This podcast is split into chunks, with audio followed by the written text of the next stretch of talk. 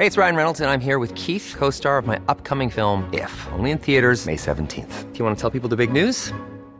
All right, I'll do. Sign up now and you'll get unlimited for $15 a month in six months of Paramount Plus Essential Plan on us. Mintmobile.com slash switch. Upfront payment of $45 equivalent to $15 per month. Unlimited over 40 gigabytes per month. Face lower speeds. Videos at 480p. Active Mint customers by 531.24 get six months of Paramount Plus Essential Plan. Auto renews after six months. Offer ends May 31st, 2024. Separate Paramount Plus registration required. Terms and conditions apply if rated PG.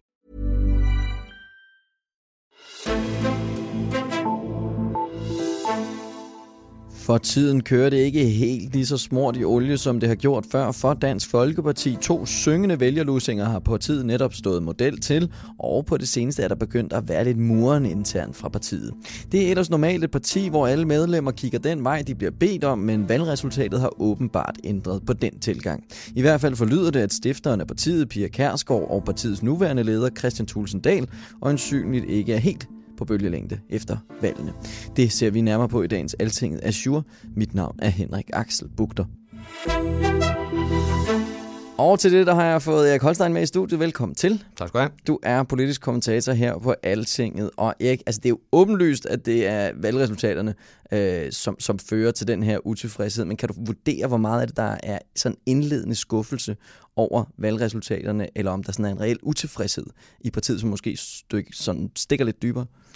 Og der er ikke tale om politisk fløjkrig. Det er ikke sådan to øh, grupperinger, der står for hinanden, der vi i hver sin retning, som man har set det på Socialdemokraterne i en periode, for eksempel. Mm.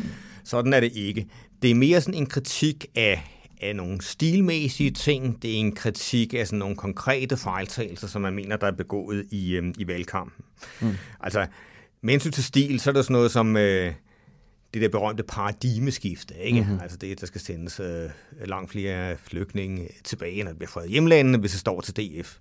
Der var mange, der er utilfredse med, at man har brugt det ord. Ikke? Nu var det så ikke Tulsens opfindelse, det var lykkes, men Tulsen overtog det ligesom. Ja. Ikke? Der, der, er sådan, der havde der været sådan en hjemsendelsespark eller sådan noget i klassisk øh, DF-design. Ikke? Mm. Så det er en af de ting, man, man, man, man peger på øh, med, med, med stilen. Øh, en anden ting, man peger på som, som en, en fejltal, det er, at Thulesen, der på øh, DF's årsmøde her sagde, at, at hvis Mette Frederiksen ringede i forbindelse med regeringsdannelsen, så ville han tage telefonen. Og, og det, altså, det var meget logisk på mange måder, øh, men, men, men det var med til at skabe en yderligere tvivl om, var han nu helt øh, i den blå lejr, øh, eller, eller hvor stod han egentlig? Og mm. der er nogen, der synes, okay, den bemærkning havde han ikke behøvet at komme med. Mm. Nu kommer øh, Pia Kærsgaard, hun har også kommet med noget altså kritik offentligt og sagt, at der, at der var noget, der ligesom ikke gik helt, som det skulle. Hvad det så var, det, det ved vi ikke helt. Men, men er det ikke lidt nemt at komme her efter, at det, det ligesom ikke virkede, og så sige, ej, hvor var, det var ikke godt nok?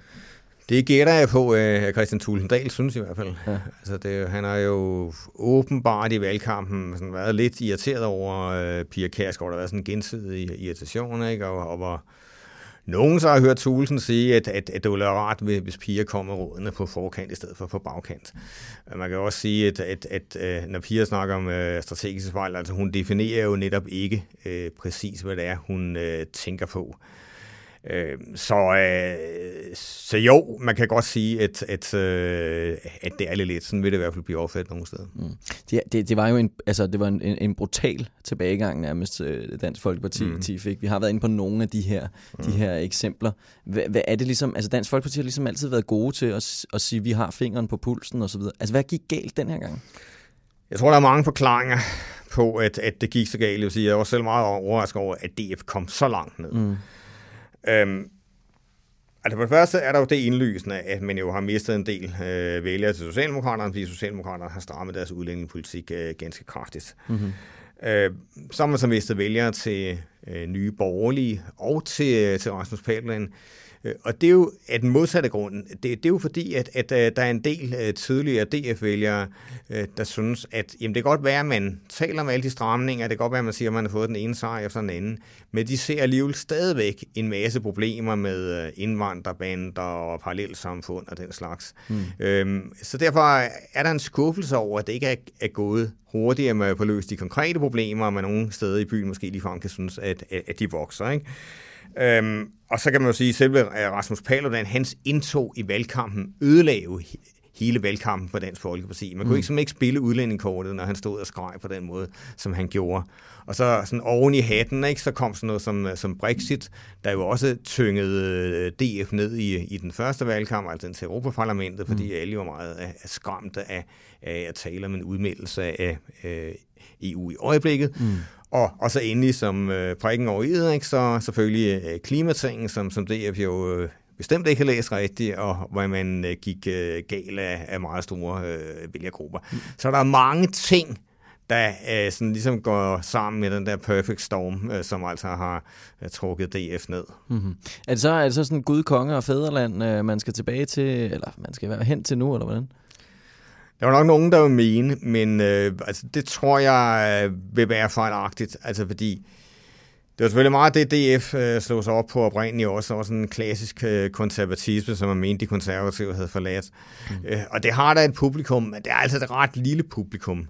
Altså, egentlig tror jeg, at der var en, øh, en del perspektiv i den linje, som, øh, som Thulesen øh, anlagde, altså at, at dels sådan en, en værdipolitisk øh, midterlinje, men også altså lad være med at gøre det til en kamp mod islam, men gøre det til en kamp mod øh, islamisme og religiøs fanatisme, for eksempel. Ikke? Mm. Øhm, altså, øh, appellere til sådan meget bredere vælgergruppe, det tror jeg er øh, faktisk øh, er den rigtige strategi stadigvæk.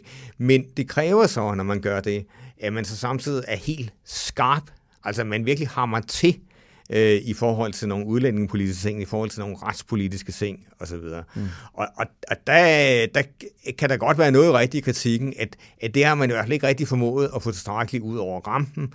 Så man kan jo godt sådan, øh, hvad skal man sige, rent politisk føre en anden øh, sådan, linje med en bredere appel samtidig med, at man er øh, langt mere skarp i sin retorik. Mm-hmm.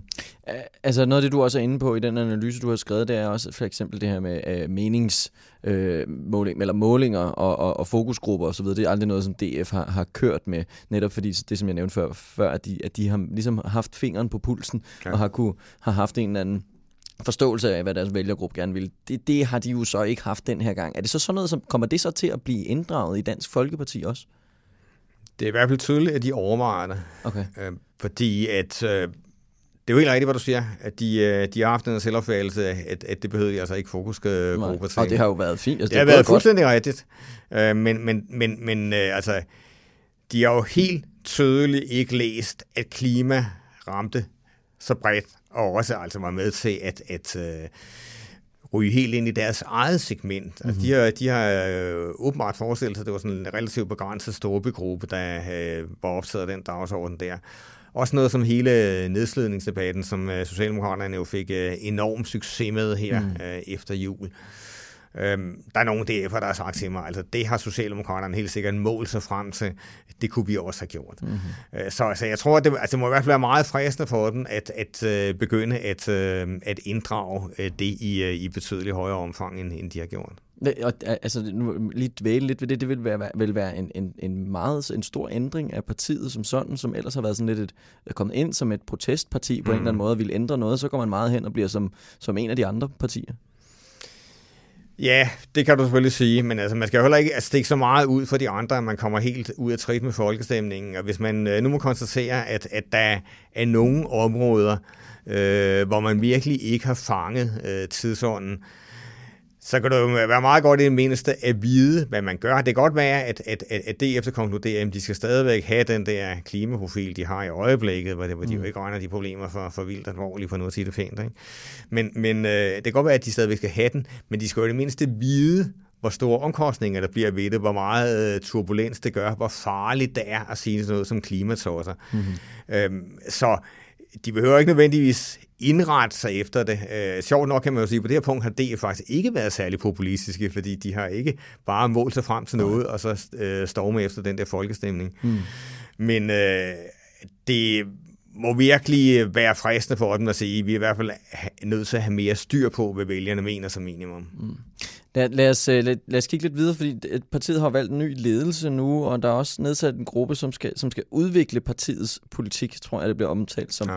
Hvad, hvad kan vi sådan læse ud, læse ud af sammensætningen for de to grupper? Ja, altså hvis du tager ledelsen, så er det jo øh, nogle af, af veteranerne, ikke? altså udover, udover Tulsen og, og, og, Skåb, så ja. er det så Søren Espersen, ikke? der jo også har været med hele vejen igennem.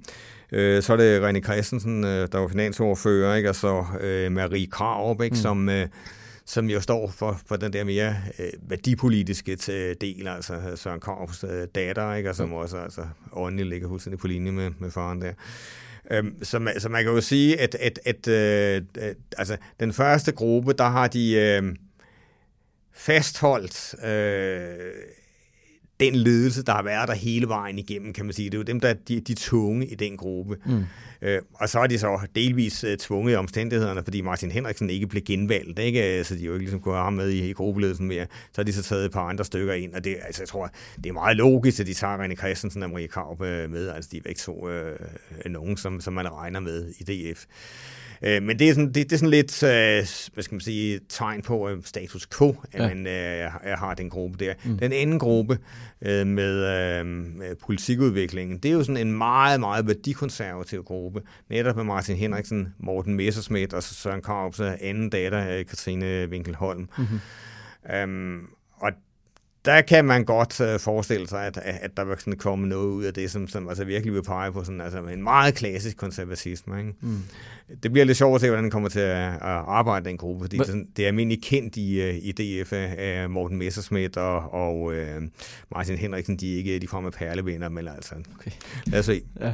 Hvorfor, hvorfor har man valgt at sætte sådan de tre typer sammen? Ved, ved vi noget om det? Altså det er vel, det er vel, det er vel nogle lidt andre typer, øh, eller i hvert fald mm. Morten Messerschmidt, der kommer ind i stedet igen, og ligesom kan komme ind og bidrage eller påvirke partiets retning. Han røg ud af ledelsen mm. derefter felt. Det vel også lidt en renaissance for ham, eller hvad?